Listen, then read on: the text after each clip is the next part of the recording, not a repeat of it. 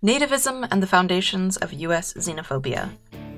An old doctrine of hatred and bigotry reemerges. My friends, they wash the windows and they shine in the sun.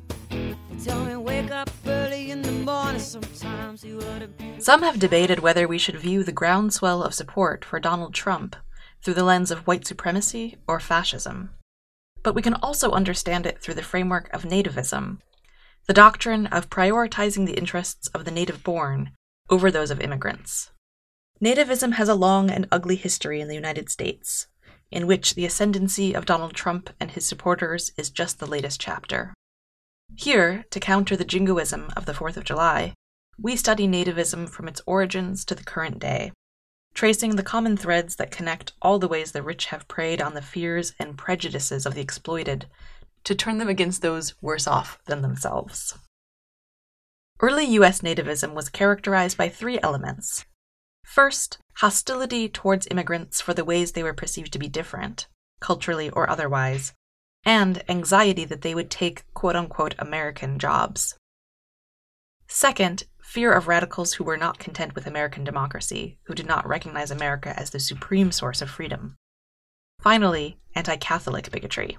Catholics had allegiance to institutions outside the US that were seen as fundamentally anti American. We can see all of these elements emerging again today in updated forms. The first is deployed against Latino and Latina immigrants. All three apply to Muslim perceived immigrants, as Islam is denigrated as both a radical threat and a mysterious, un American religion that generates loyalties to foreign institutions and beliefs. There are other slightly more obscure twists.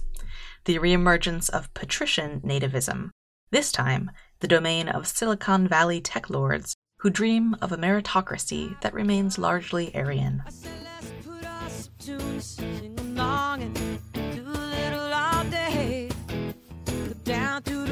The riverside, take off our shoes and wash these sins away. And river said, La la la, said, shame on you.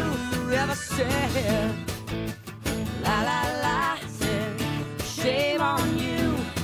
I The structure of U.S. nativism. Nativism flourishes when the class gaps widen that divide the poorest from the rest of society and the richest from the rest of society.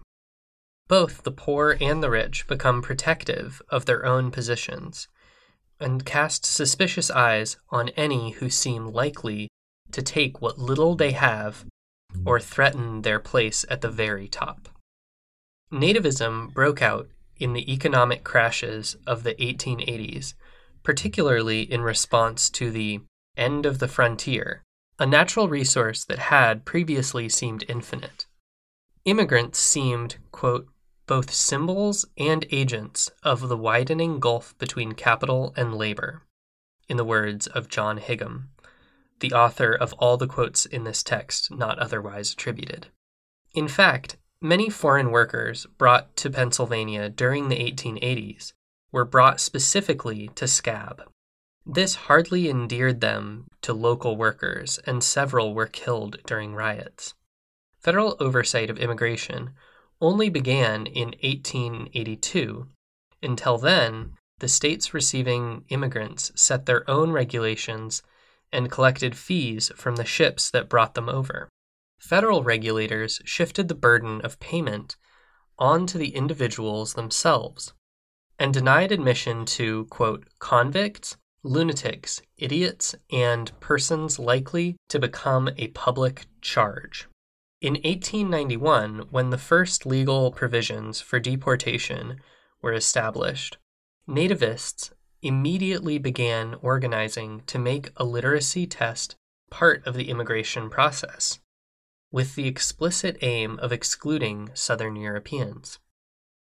Federal control of immigration introduced unprecedented border surveillance. At the time, it created illegal alien as a new political and legal subject. In rhetoric, that is familiar again today. the general manager of the American Iron and Steel Association, insisted that the Depression of 1880 was aggravated, quote, by the presence among us of thousands of idle and vicious foreigners who do not come here to work for a living, but to stir up strife and commit crime.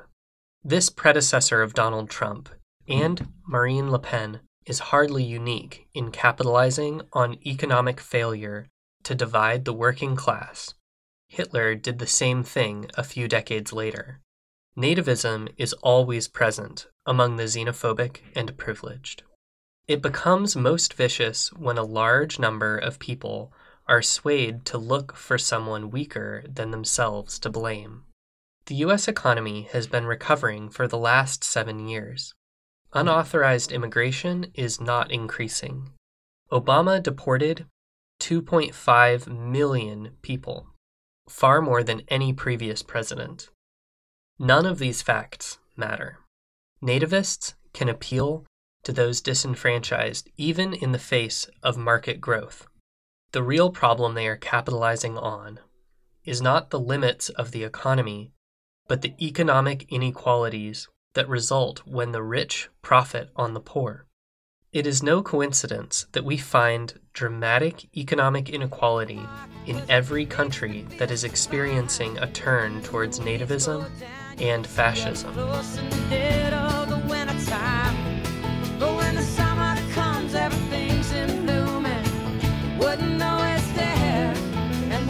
Folks like to pretend it's not, but their music's in the air. You can hear them singing. La la la. Shame on you. You. American Identity Crisis. It was a Jewish American poet, quote, aroused by Russian pogroms to a consciousness of America's mission, who wrote the passage now displayed on the Statue of Liberty Give me your tired, your poor, your huddled masses yearning to breathe free. This stands as one pole of America's historical attitude towards immigrants. The other is an anxiety produced by precarity and the loss of homogeneity that gives rise to xenophobia. We can identify two narratives here America as refuge and America as fortress. When US capitalists feel threatened, the country retreats into fortress mode. Immigrant labor is described as a threat to, quote, American labor, just as Muslims as a whole are blamed for the September 11th attacks. This strategy doesn't necessarily serve the interests of individual capitalists.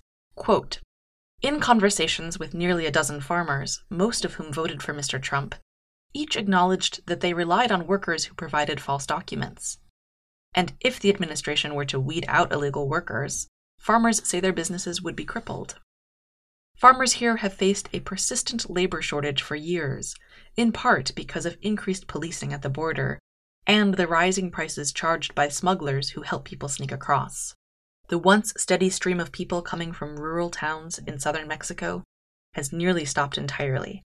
The existing field workers are aging, and many of their children find higher paying jobs outside agriculture. But what is at stake here is not a matter of mere material interests, Nativists have long described the US as an Anglo Saxon nation, portraying that ethnicity as fundamentally freedom loving. In the first phase of the development of racism in the United States, there was a long process of clarifying what whiteness was in the first place.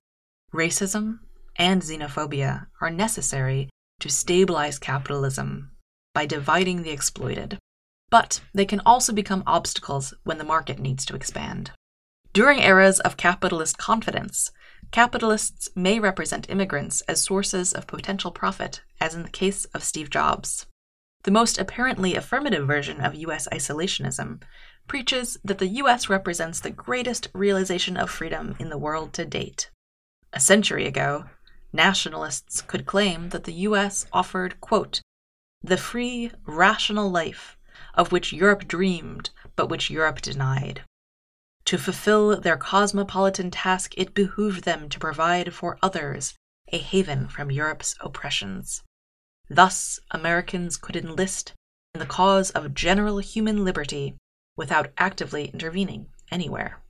This myth, quote, shores up the national narrative of liberal, consensual citizenship, allowing a disaffected citizenry to experience its regime as choice worthy, to see it through the eyes of still enchanted newcomers whose choice to come here reenacts liberalism's fictive foundation in individual acts of uncoerced consent. End quote, in the words of Bonnie Honig. The needs of pluralistic liberal democracy make this position appear to be the middle ground, with open borders to the left and closed borders to the right.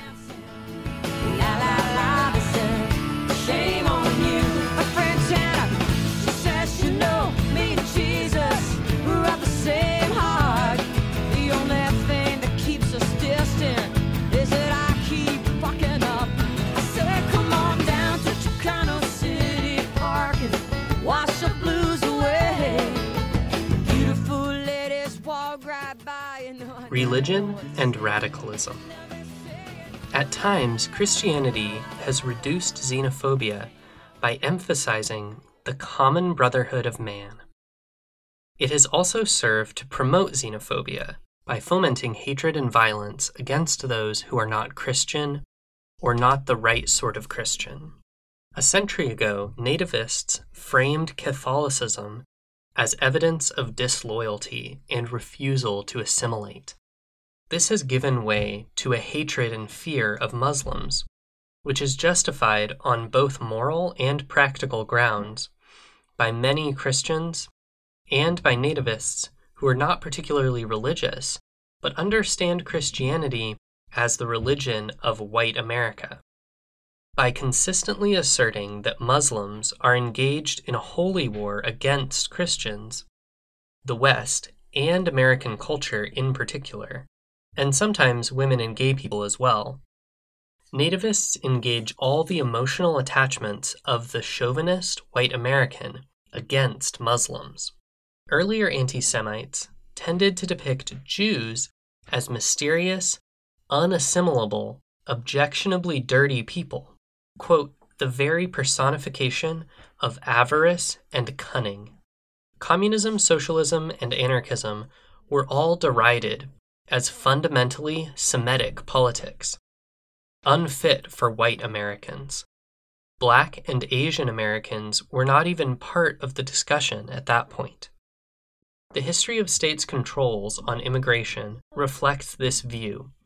The Alien and Sedition Acts grew out of a fear of the French Revolution. The Paris Commune of 1871 helped U.S. conservatives to associate working class aspirations with revolutionary violence. A few years later, in 1886, the Haymarket Massacre deepened that association. In 1903, immigration law explicitly targeted anarchists for exclusion and deportation. This was the first time political opinion had been made a legal basis of discrimination in immigration since 1798. A daily newspaper reacting to Haymarket declared there is no such thing as an American anarchist. The American character has in it no element which can, under any circumstances, be won to uses so mistaken and pernicious. Radicalism undermines the claim that the American Revolution was all the revolution anyone could ever need.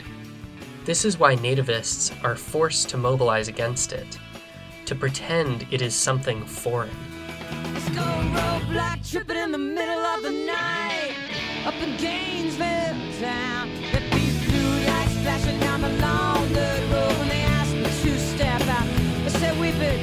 Looking for illegal immigrants. Check your car? No, funny. I think we were on the same boat back in 1694. And I said,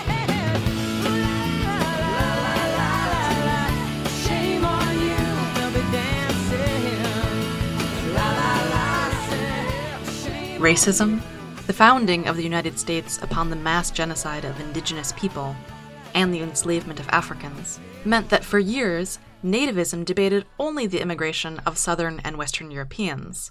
That people from other parts of the world were not humans worthy of consideration went without saying. Rather, the battle was over who could be incorporated into whiteness, the fundamental condition of being American. Among other Afro pessimists, Frank Wilderson has written at length about the impossibility of black assimilation into U.S. civil society. Perceived failure to assimilate sparks fears of disloyalty. Assimilation has often meant cultural death.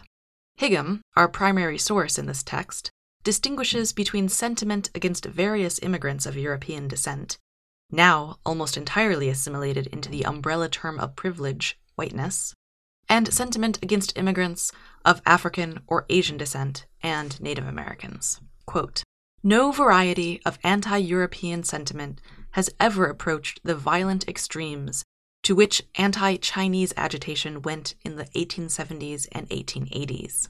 Lynchings, boycotts, and mass expulsions still harassed the Chinese after the federal government yielded to the clamor for their exclusion in 1882. At a time when the Chinese question had virtually disappeared as a political issue, a labor union could still refer to that patient people as more slavish and brutish than the beasts that roam the fields, they are groveling worms.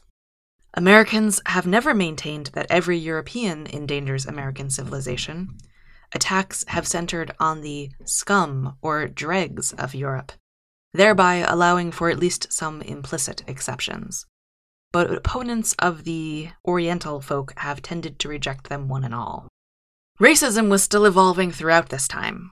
Some cited the Bible to justify it. The emergence of social Darwinism on the coattails of its scientific cousin gave others a more contemporary excuse. In this narrative, Anglo Saxon success in the New World was not the result of luck and privilege, nor of the slave labor and genocide that made it possible. It was an expression of natural justice. Nativist intellectuals began spreading fear about, quote, unassimilated communities in cities. This was particularly convincing to those who had the least experience with new immigrants. Today, we might think of Trump voters who claimed to be concerned about the southern border, yet have no immigrant or Latino communities anywhere near them. This is an old story. Quote, the Catholic war scare had greatest impact, Higham explains, in Midwestern rural areas where flesh and blood Catholics were virtually non existent, and the enemy lay far away in the cities. Illinois farmers feared to leave home lest Romanists burn their barns and houses. A rural schoolteacher in Minnesota went about heavily armed for weeks to defend himself against the anticipated massacre. By the beginning of the 20th century, nativism had coalesced as an intersection of racist and nationalistic attitudes. Social disorder caused by class division and mechanization was assigned firmly as the fault of blacks, Asians, and fresh European immigrants. These people were described as fundamentally disorderly, in contrast with the supposed order of the Anglo Saxon American past. Said one writer, quote, Anarchy is a blood disease from which the English have never suffered. Apart from the lower class nativists, a group of patrician traditionalist nativists, mainly from New England, began to theorize race. Francis Walker, a president of MIT, summarized their ideology thus The new immigrants, quote, are beaten men from beaten races, representing the worst failures in the struggle for existence. They have none of the ideas and aptitudes which belong to those who are descended from the tribes that met under the oak trees of old Germany to make laws and choose chieftains. Whereas European immigrants had previously been seen as the best of the best, destined to biologically improve the country they arrived in, Walker argued that the dwindling birth rate of Anglo Saxon U.S. citizens was a deliberate and practical response to being underbid, in terms of labor, by European immigrants. This meant, according to Walker, that American Anglo Saxons were effectively committing race suicide. Sound familiar? Today, the burden of guilt has been shifted. White nationalists refer to roughly the same concept as white genocide. The origins of federal oversight of immigration in the United States bear witness to its fundamental racism. In 1917, Immigrants from Afghanistan to the Pacific were banned. In 1924, Asian immigrants were legally described as, quote, racially ineligible for citizenship by federal law. Meanwhile, southern border enforcement defined people of Mexican descent as illegal immigrants or alien citizens. Here, we see racism working hand in hand with capitalism. Cheap agricultural labor has been needed for several decades, so Latino immigrants were allowed in by lax enforcement, but kept in a state of rightlessness. After the Bracero Agreement, which simultaneously allowed workers to come from Mexico between 1942 and 1964 as agricultural laborers, and provided the terrain for the infamous, quote, Operation Wetback deportation efforts, immigration continued on an informal basis that kept immigrant workers precarious in order to discourage labor organizing among the poorest sectors of the workforce. Now that agricultural labor is less necessary, protecting, quote, white jobs from the brown menace is suddenly a public concern again. Although the latest statistics show that while Latinos hold 50% of farm laborer jobs, very few Latinos hold management positions. White citizens simply don't want low paying agricultural work. Meanwhile, the door has opened to Asian immigrants, who are now portrayed as highly skilled contributors to American society. This is not to say that they do not face racism, particularly if they are Muslim. Still, the economy drives the stakes of the conversation.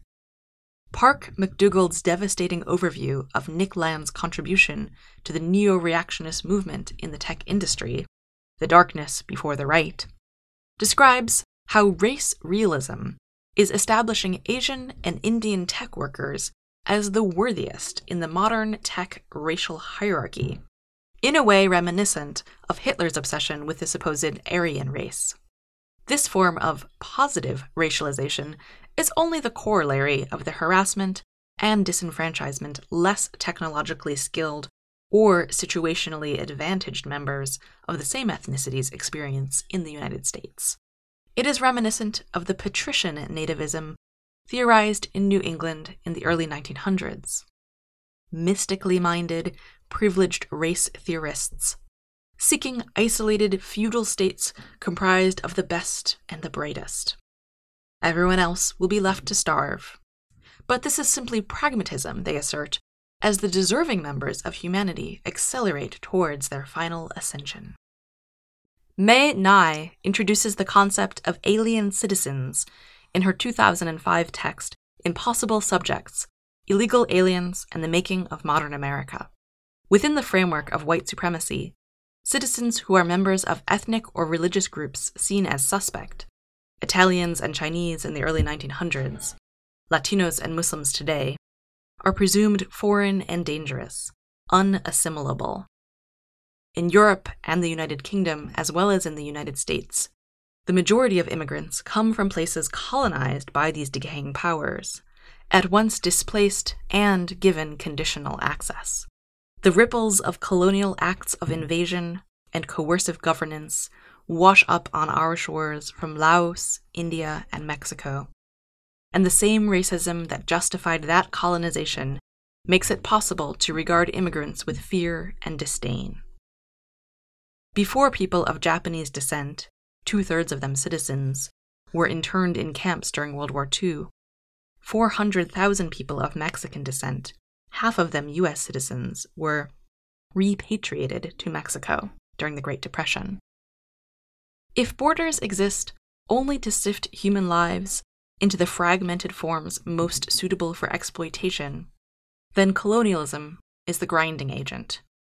Be it the sort of military colonialism carried out by formal state power, or the economic colonization orchestrated by NAFTA, IMF, and other agencies. As Hannah Arendt has described, the shift from the Enlightenment recognition of European human beings as those inherently possessed of rights to citizens as those inherently possessed of rights began with the end of World War I and the creation of the first large scale refugee crisis in the modern era. The majority of human beings have never actually experienced the recognition of their supposed inherent rights. But the liberal myth that they were was revealed to be a lie at the beginning of the refugee crisis.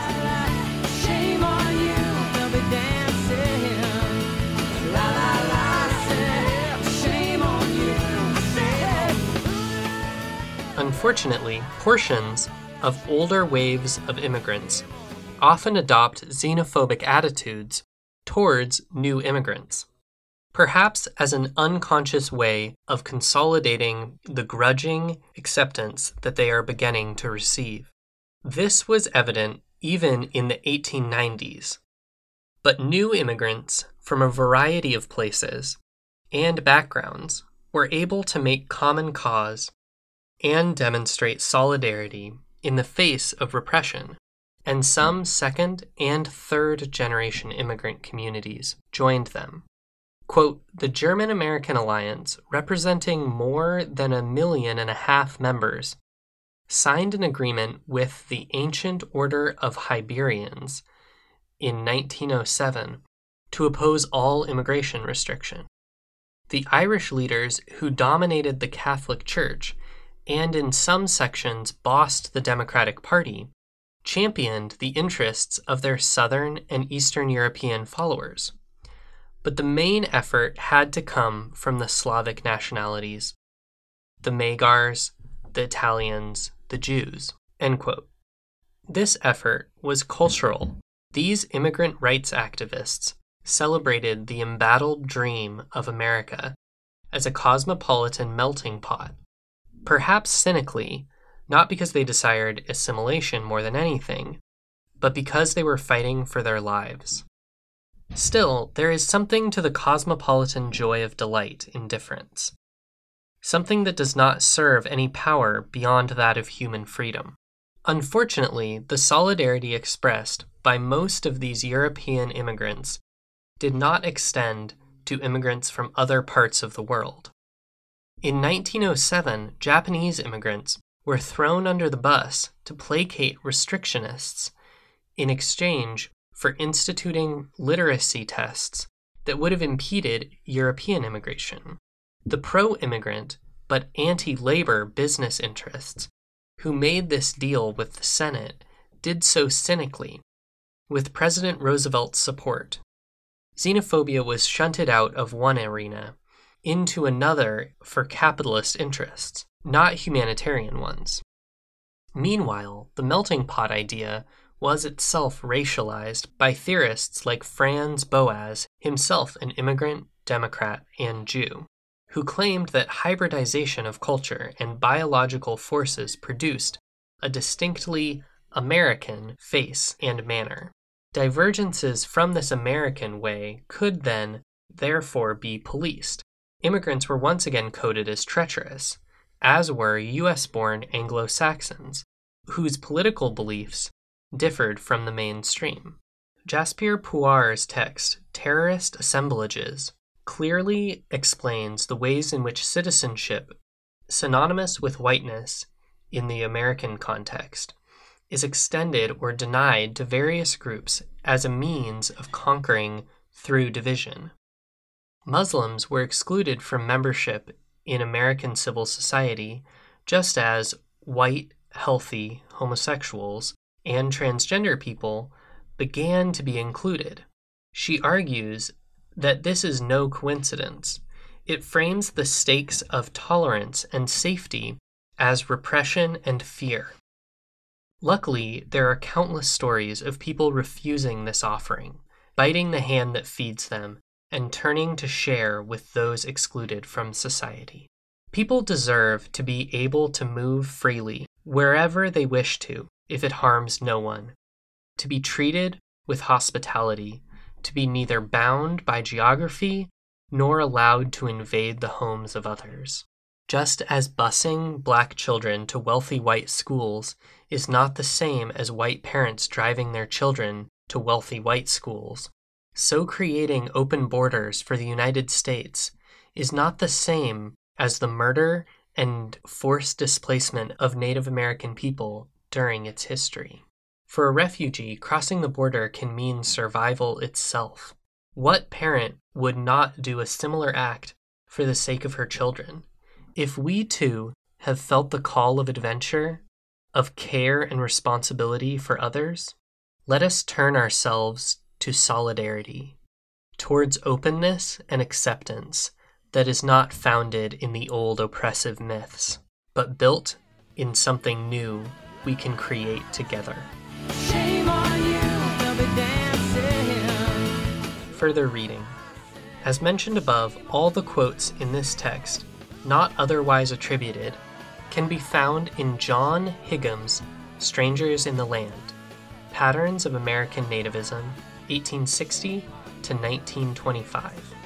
For more anarchist audio zines and books, check out resonanceaudiodistro.org. And for more text content like this, or to check out the podcast, go to crimethinc.com.